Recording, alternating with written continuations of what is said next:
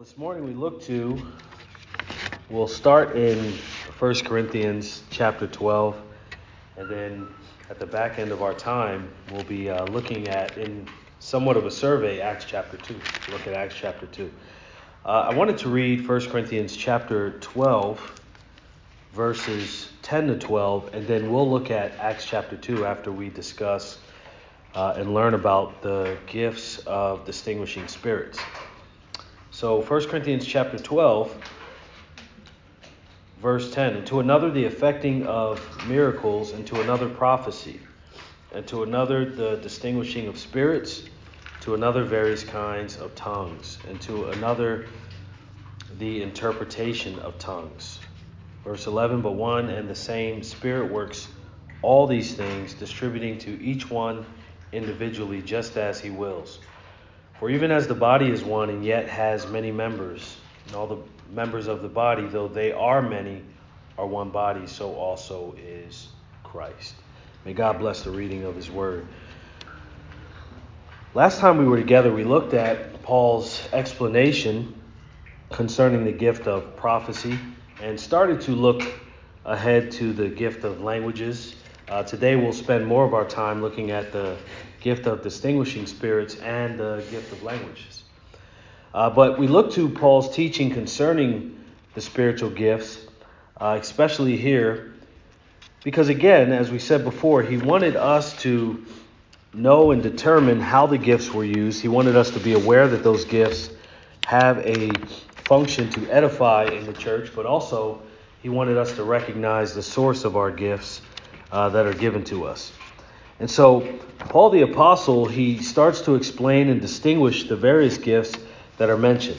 We talked about, uh, namely, the gifts of uh, the word of knowledge, uh, the word of wisdom, uh, also the gift of faith, the gift of healing, the effecting of miracles, uh, prophecy, and then the distinguishing of spirits. Now, all the gifts are not necessarily mentioned here because as you look at the New Testament, there are more gifts that uh, are disclosed by the Holy Spirit through the human authors that He chose. Uh, so there are certainly gifts that I would commend to you uh, to study. But here, the ones that are mentioned, he is specifically uh, disclosing to the Corinthians that these are the ones that uh, should be operative in the life of the Corinthian church, and also that those were some of the ones that were perverted uh, within the life of the church at Corinth.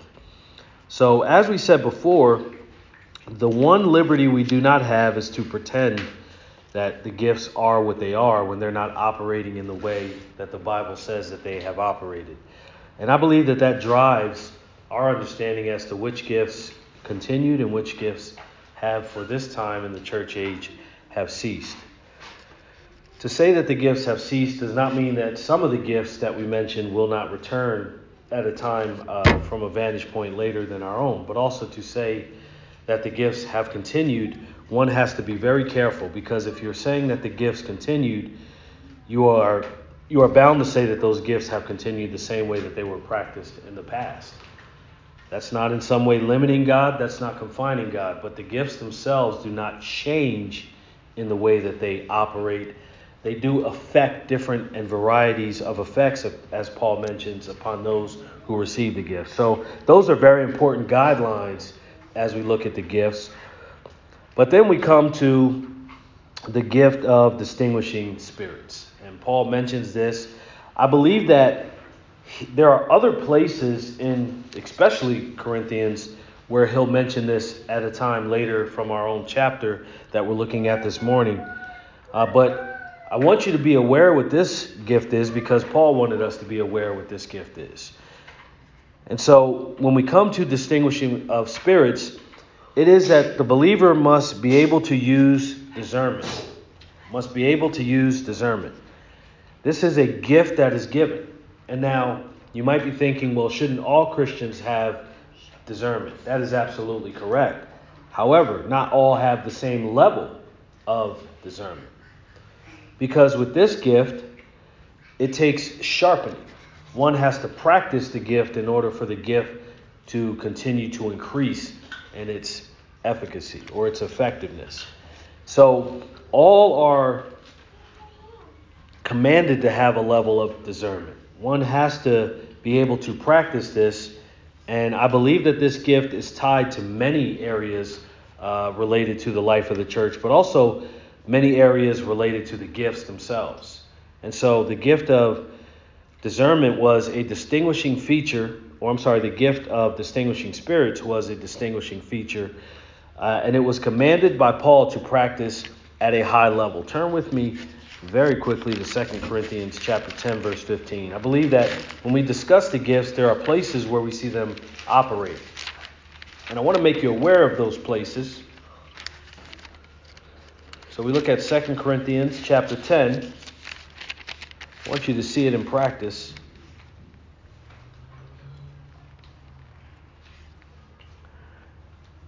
And then if you see, uh, he first speaks, let's start in verse 3 of chapter 10. For though we walk in the flesh, we do not war according to the flesh. So I believe that Paul is examining not only the need for this gift implicitly, but also he's dealing with the reach of this gift. For the weapons of our warfare are not of the flesh, but divinely powerful for the destruction of fortresses. We are destroying, here it is, we are destroying speculations and every lofty thing raised up against the knowledge of God. And we are taking every thought captive to the obedience of Christ. And we are ready to punish all disobedience whenever your obedience is complete.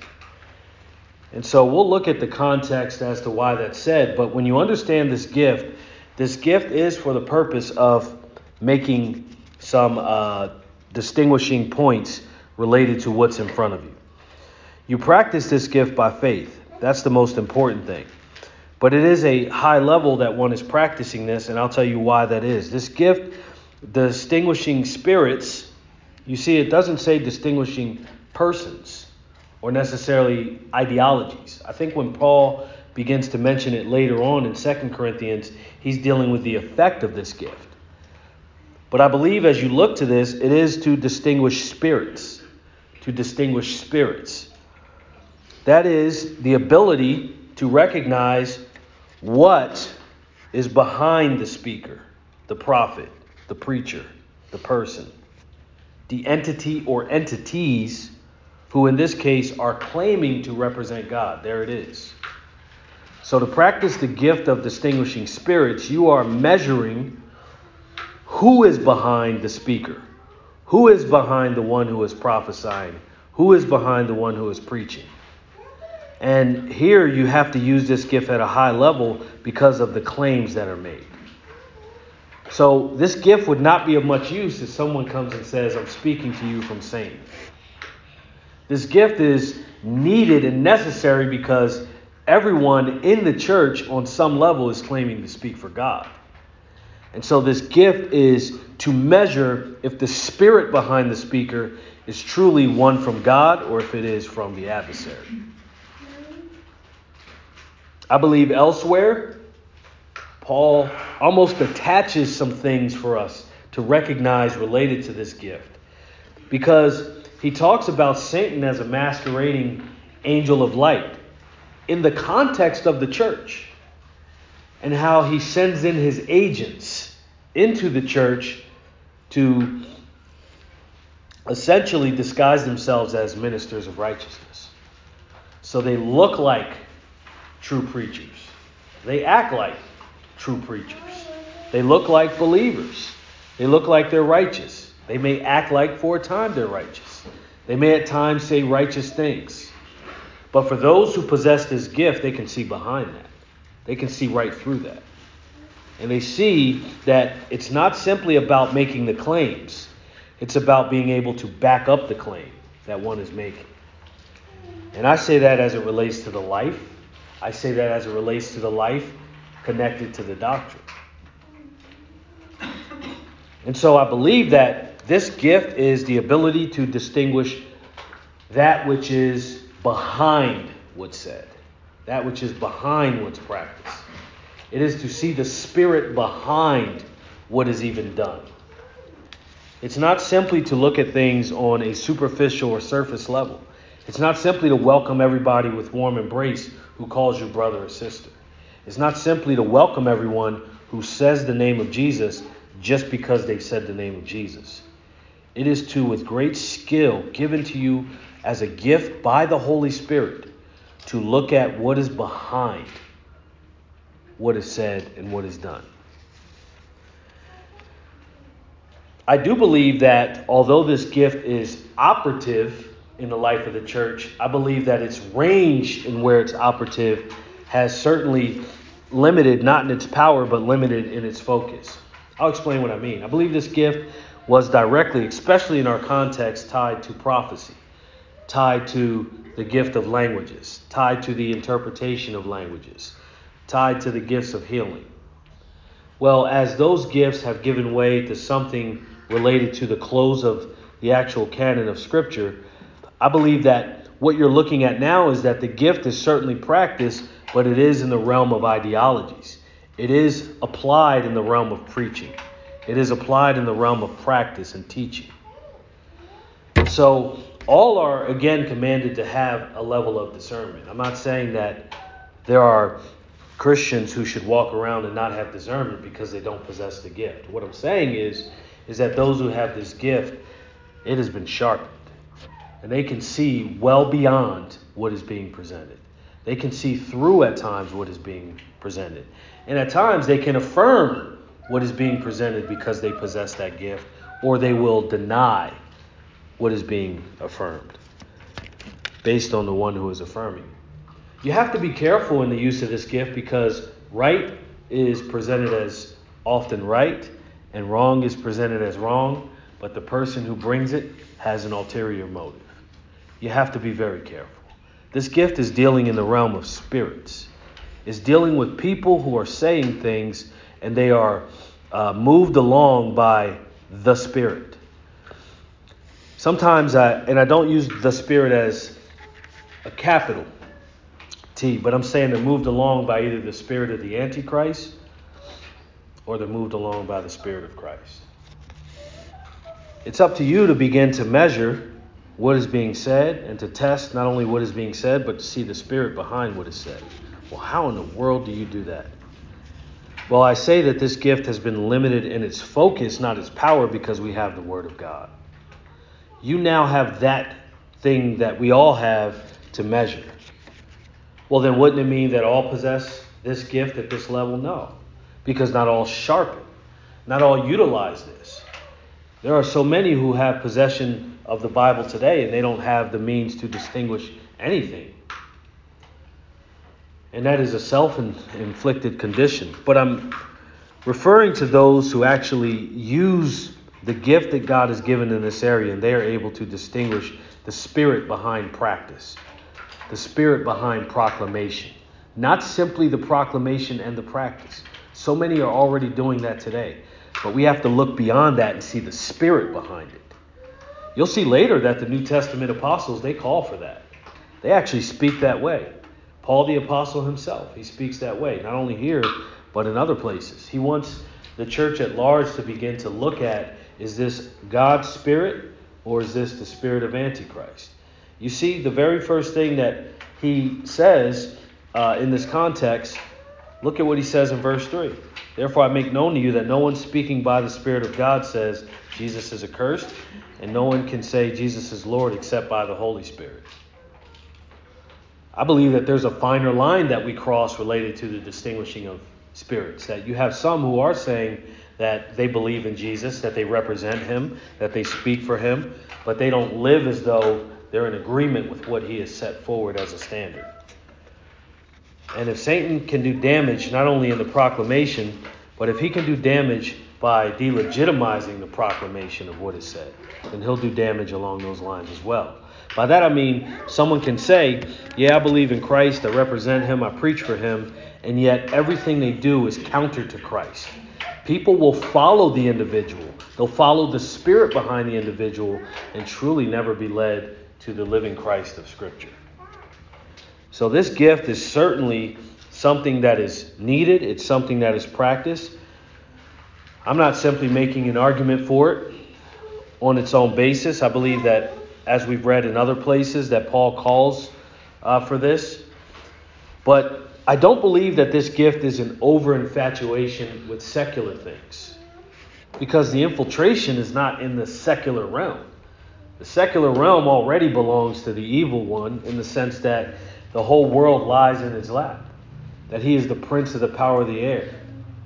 So, yes, is there a time and place and a concern that we must have for the things of the world as they operate?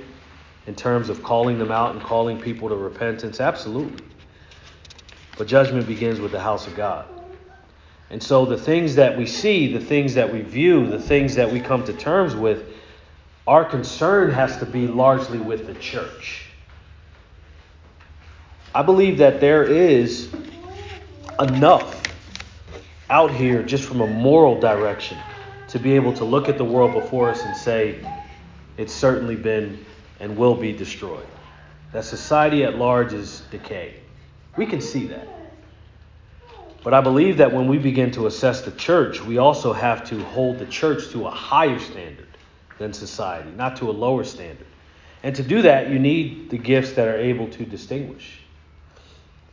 You need one who possesses this gift, or those who possess this gift, to be able to make some distinctions. So I believe that here you have, there are many who can tell us what is wrong. Many can do that. And that's a good thing. It's good for people to tell us what's wrong. There are many who can even tell us what's right. And I believe that's a good thing. But how many, in the name of religion and in the name of Christianity at times, will lay down and roll over because they're told something is right? Or they'll lay down and roll over because somebody told them that this has God's stamp of approval. So then, here it was not necessary, as Paul calls the Corinthians to something, it's not necessary for them to simply receive what was said and practice. In this case, even written by Paul as the human author to them, but for them to determine the spirit behind what he said. That was the task. That's why he loved the Bereans like he did. Because they were going to test and measure to make sure that the Paul Apostle was in step with the scrolls. They didn't glaze over because Paul had X amount of years in ministry. They didn't glaze over because Paul the Apostle had seen the risen Christ. They didn't roll over because he had an apostle in front of his name. They said, We're going to test him. We're going to make sure what he's saying lines up with what God has decreed. Paul not only gave them himself, he gave them his life. He wanted to be tested. He didn't want to be nitpicked. He didn't want them to hold him to some superficial standard outside of Scripture. He didn't want to be captive to their preferences, outward appearance. He wanted them to test the substance of not only what he said, but who he was.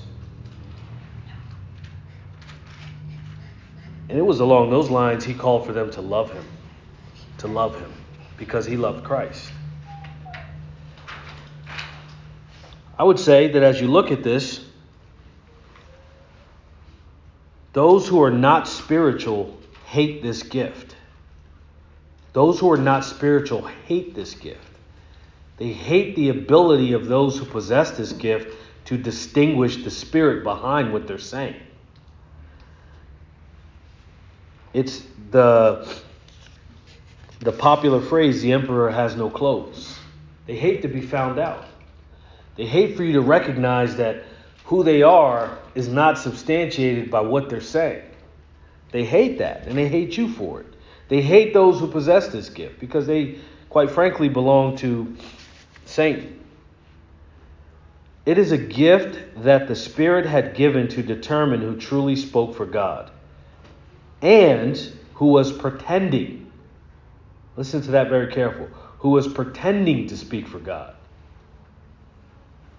Jesus talks about it in John 10 when he talks about hirelings. And he talks about himself as the true shepherd. It was a gift that determined what truly was a spiritual practice that brought honor to God and what was, listen to this, a fleshly practice that mirrored some of the spiritual practices, mirrored the spiritual practices, but upon deeper inspection were counterfeit. I believe for those many movements and men who abuse the very things we are learning, that is, the spiritual gifts, they put forward the same challenges Paul faced when writing to the Corinthians. Not all had this gift.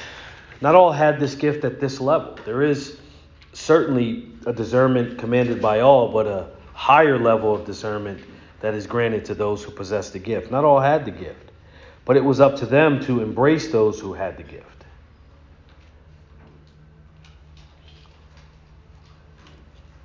I believe that at minimum we can see that Chloe's people possess this gift on some level.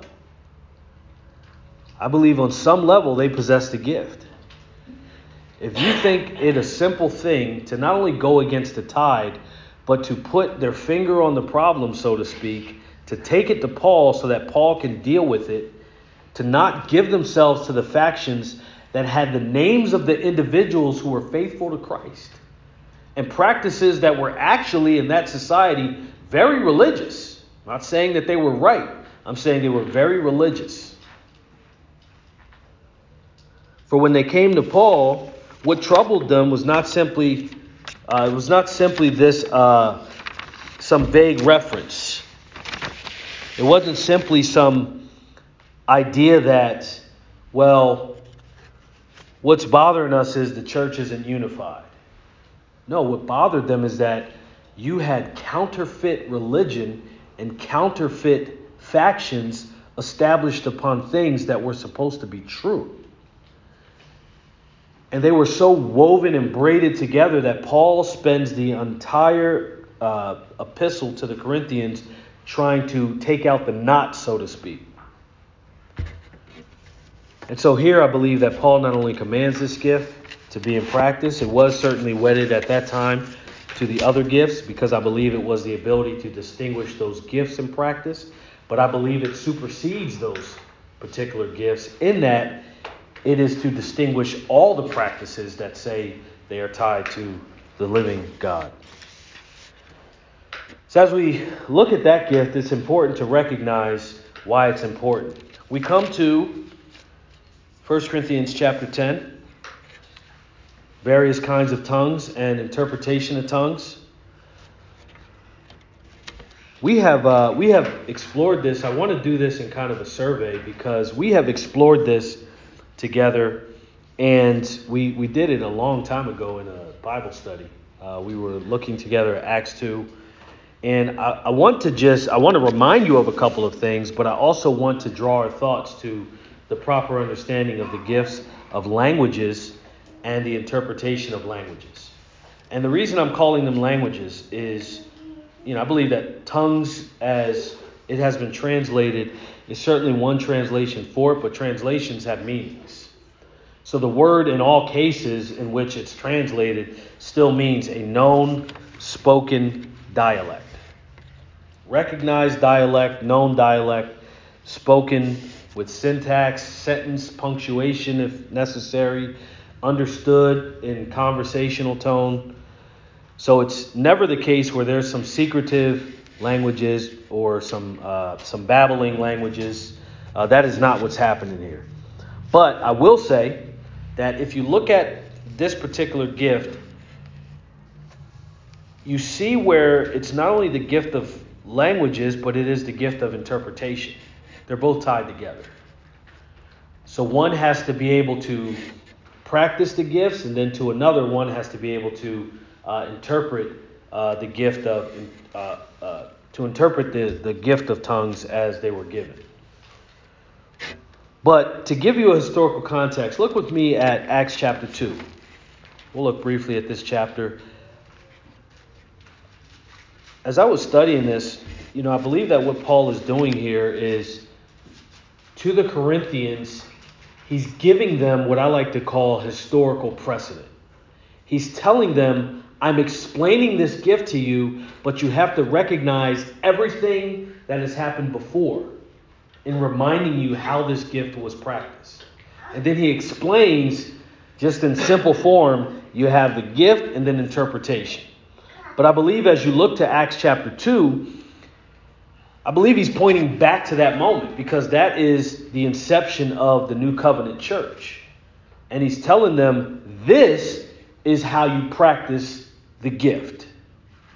My point is, nowhere throughout the history of the church has there been another decree, document, or proclamation different than the one that Paul has set forward uh, and different than the one that Luke wrote by his hand, and different from the divine author, the Holy Spirit. The gift of languages were always meant to be practiced in the way that we find them in Acts chapter 2. That's how the gifts of languages function. It's vital to understand because you do have many movements that would certainly disagree. You have the charismatic movement. I was once a part of that. I think you all know that. But there's so much error in that movement because they tie Pentecost to some historical event in the last 120 years. Instead of looking at Pentecost for what it really is, that is a festival related to the Old Testament. So that's the first major error. So you have this event that takes place the day of Pentecost. It's not the establishment of the Pentecostal movement. The day of Pentecost was a feast whereby the Jews were gathered together. It was a harvest festival. It is found in Leviticus chapter 23, verse 16, and Deuteronomy chapter 16, verse 9. It was a harvest festival that was celebrated seven weeks after the beginning of the harvest in Deuteronomy chapter 16, verse 9, or seven weeks after the Sabbath in Leviticus chapter 23, verse 16. So let me remove the stigma from the word Pentecost because that really is simply the feast, a harvest festival uh, that took place during that time. In Deuteronomy, if you look there, it was celebrated as a time of memorial, recognition, a consecration and offering to the Lord for this purpose the deliverance of the Jews. That's what the day of Pentecost was. That's what it is. The Jews were to bring all those who were in their households. So, everyone who was numbered in their household, they were to bring them up to Jerusalem. For reference, you can look at Luke chapter 5, verses 33 to 39. So, then, what perfect time would there be for the Lord to establish an open proclamation to the Jews and to the other nations as they descend upon Jerusalem, and then to demonstrate the proclamation of all the things concerning his son through the gift of languages to the many nations there. What perfect time would there be? They're all coming to Jerusalem, and they're all coming there for the feast and for this festival. And this is the time that the Lord has chosen to disclose what he does to them. So, since the new covenant had been initiated, it was time for what Jesus had declared to take place. It was time for the new wine, so to speak, to be, uh, to be poured in the new wine skins. That is, the old, the old covenant wineskins of the Mosaic covenant could not be contained in the new. Jesus speaks about that as he declares what he does in Luke's gospel. But it's also why I believe that what is taking place, Satan is always attacking. It's why I believe the language of this new wine, the language of the fact that God is going to pour out his spirit in the new covenant to the people who were once in the old. You ever thought about why they are accused of being drunk with wine? Everything is under attack. But that was not the case. They were not drunk with wine. Wine is a reference to what the Lord may do, especially in a nation that was used to the wine press and used to making their own wine. He was simply giving them an example. But if you look at Acts chapter 2, I'll let you look at it and kind of read it here. But if you look at Acts chapter 2, verse 2, if first of all the Spirit the Spirit is the one responsible for this. Look at this. And suddenly there came from heaven a noise, like a violent rushing wind, and it filled the whole house where they were sitting. The it is not is not referencing the Holy Spirit. Holy Spirit is not an it. Holy Spirit is God. It's talking about the noise. The noise filled the whole house where they were sitting. And there appeared to them tongues as a fire distributing themselves. The people were not babbling and then receiving languages. The people were not crying and emotionally stirred and then somehow, boom, now I can speak gibberish. That's not what was happening.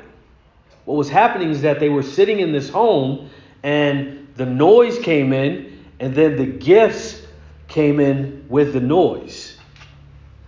But what you see is this organized distribution of languages distributing themselves, but we know who is the unseen hand behind the distribution. We know that because of the result. But look at this, verse 3 And there appeared to them tongues as of fire, distributing themselves, and they rested on each one of them. Listen to this. This was visible. This was visible and it was also practical. You could see it in practice. And verse 4 and they were all filled with the Holy Spirit and began to speak with other tongues as the Spirit was giving them utterance.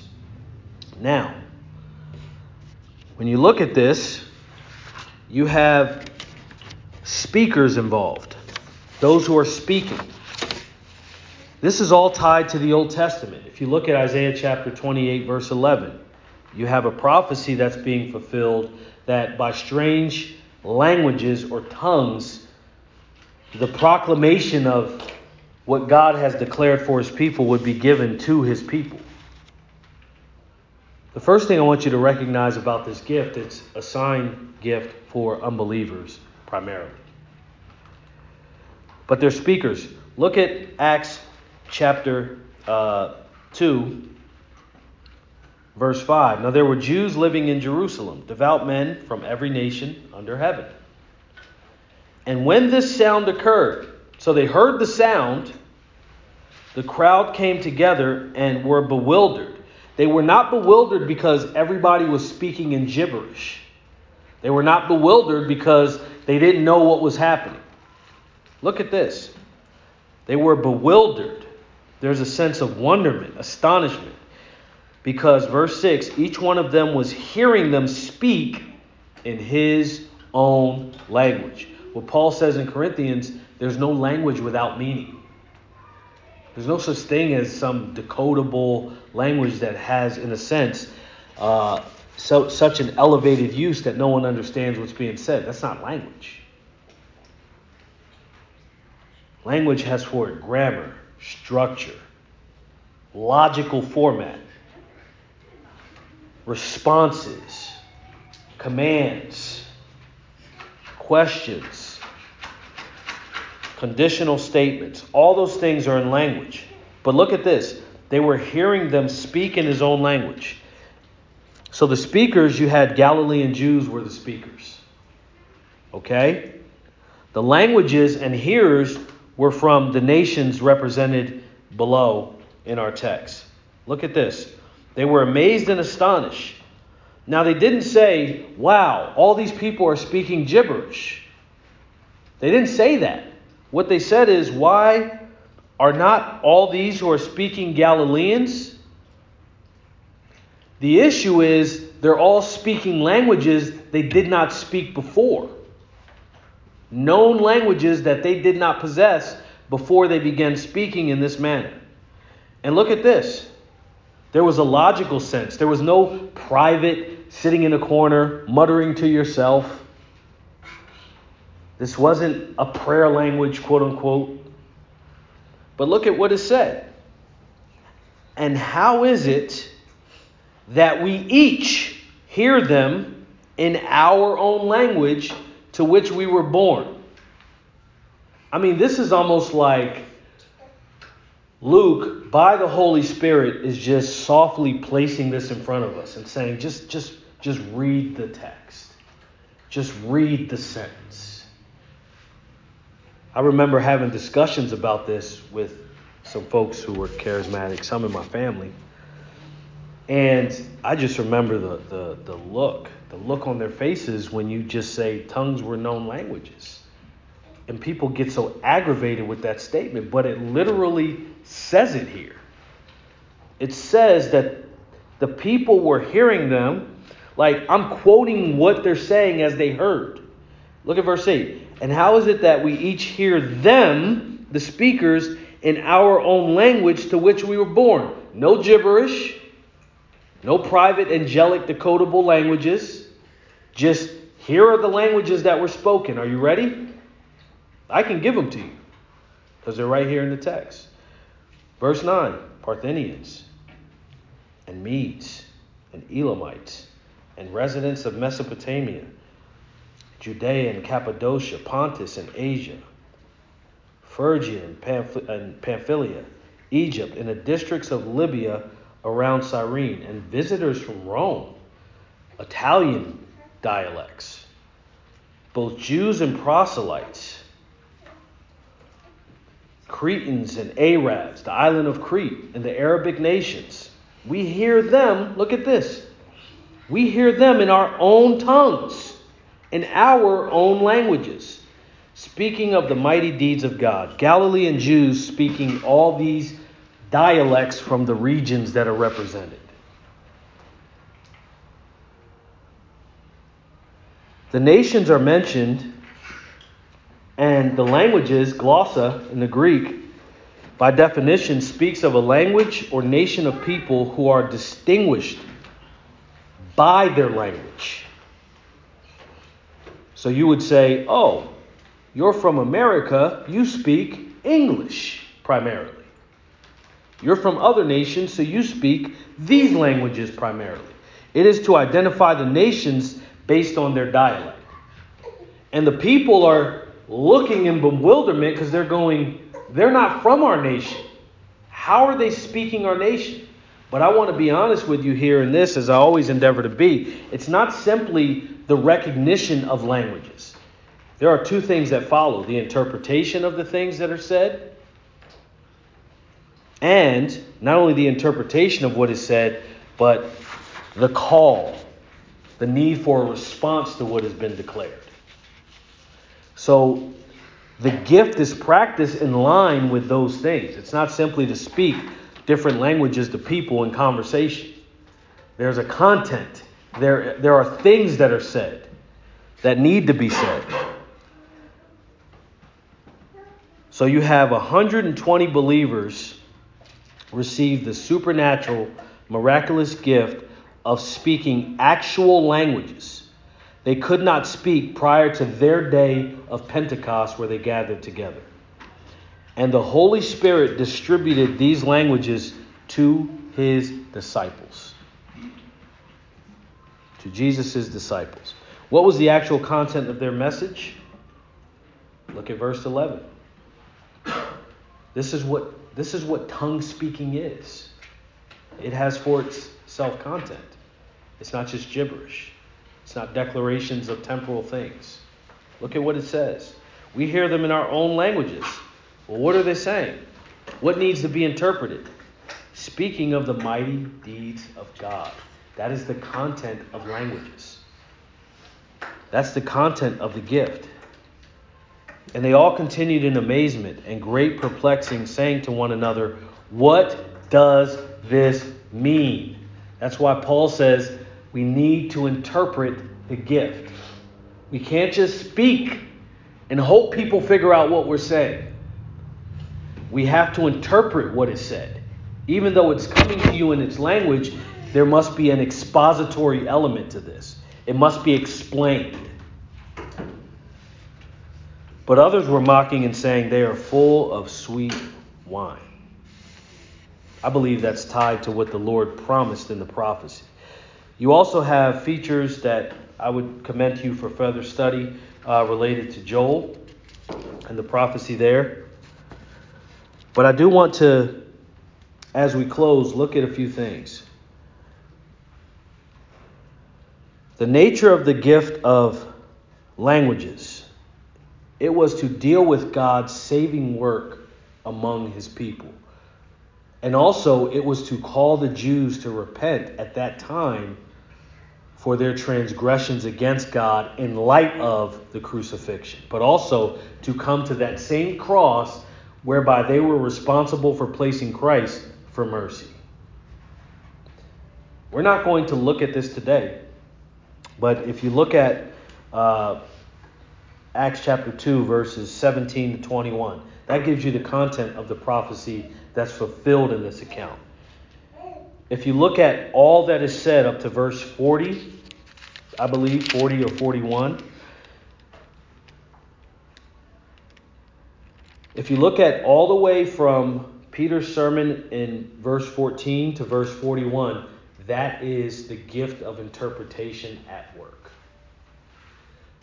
Peter is summarizing all the things that were said and all the dialects spoken and saying, Here are the mighty deeds of God. I'm interpreting them for all of you. And it comes out in the form of a sermon. It is the gift of interpretation at work. I believe that's why Paul says what he says. The need for the gift of languages to be spoken in that context were also married or joined together with the need for interpretation. But again, I remind you, as we look to this, I remind you not everyone possessed a gift. Not everyone here possessed a gift.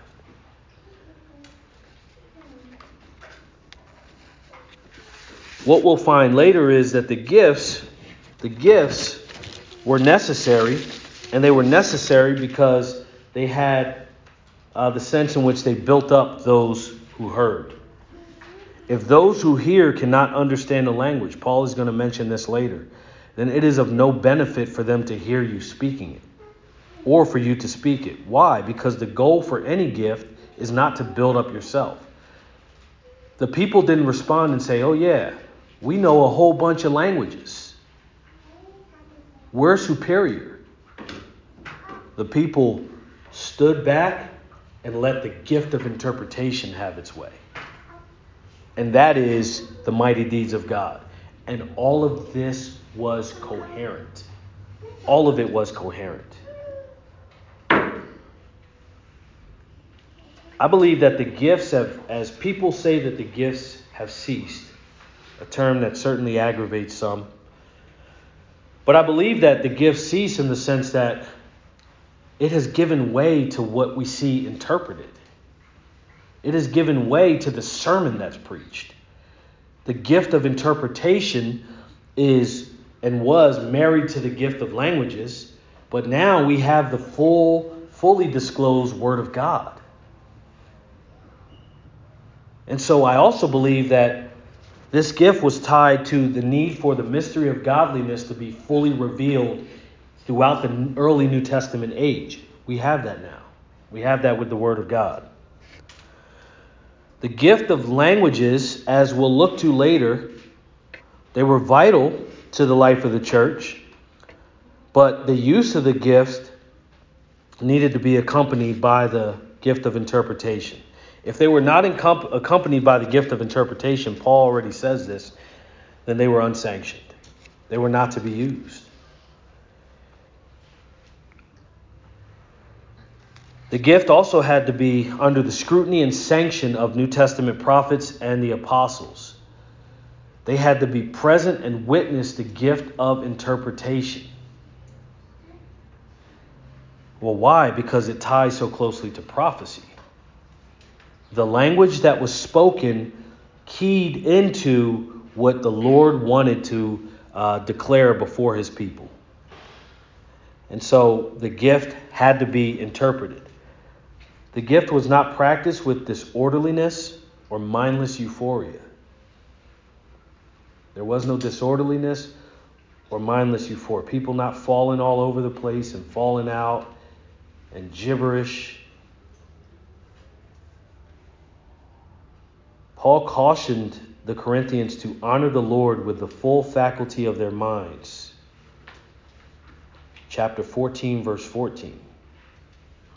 of 1 Corinthians. I can tell you that Satan's men, hirelings, usurpers, they always want you to empty your mind. They always want you to close your Bible, empty your minds, and let your emotions do all the thinking for you.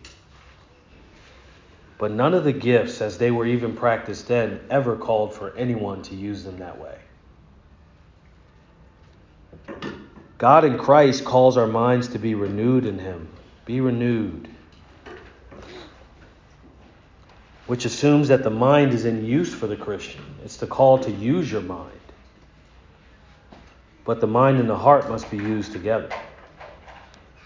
The whole person. If you look at what Paul says earlier, as we kind of just glazed over Pentecost in that day, Paul wrote to believers, and I believe it tempers our understanding of the gifts at large, and particularly the gift of languages. In Ephesians chapter 4, verse 23, he wrote to believers to be renewed in the spirit of their minds. Be renewed in the spirit of their minds. He did not tell them to vacate their minds. So when you see this gift in practice, you see that there is an explanation, there's an orderliness, there's a historical precedent for when it was practiced, and you also see that there was content that was interpreted. This wasn't simply language translation. It was that the Spirit had divinely given people who had no record of speaking a language, no affiliation to the language that was spoken, no learning, formal training in the language that was spoken, to be able to utilize the language that was spoken to declare the mighty deeds of God perfectly. And then those needed to be translated in interpretation by the one who possessed that gift perfectly. Let's pray.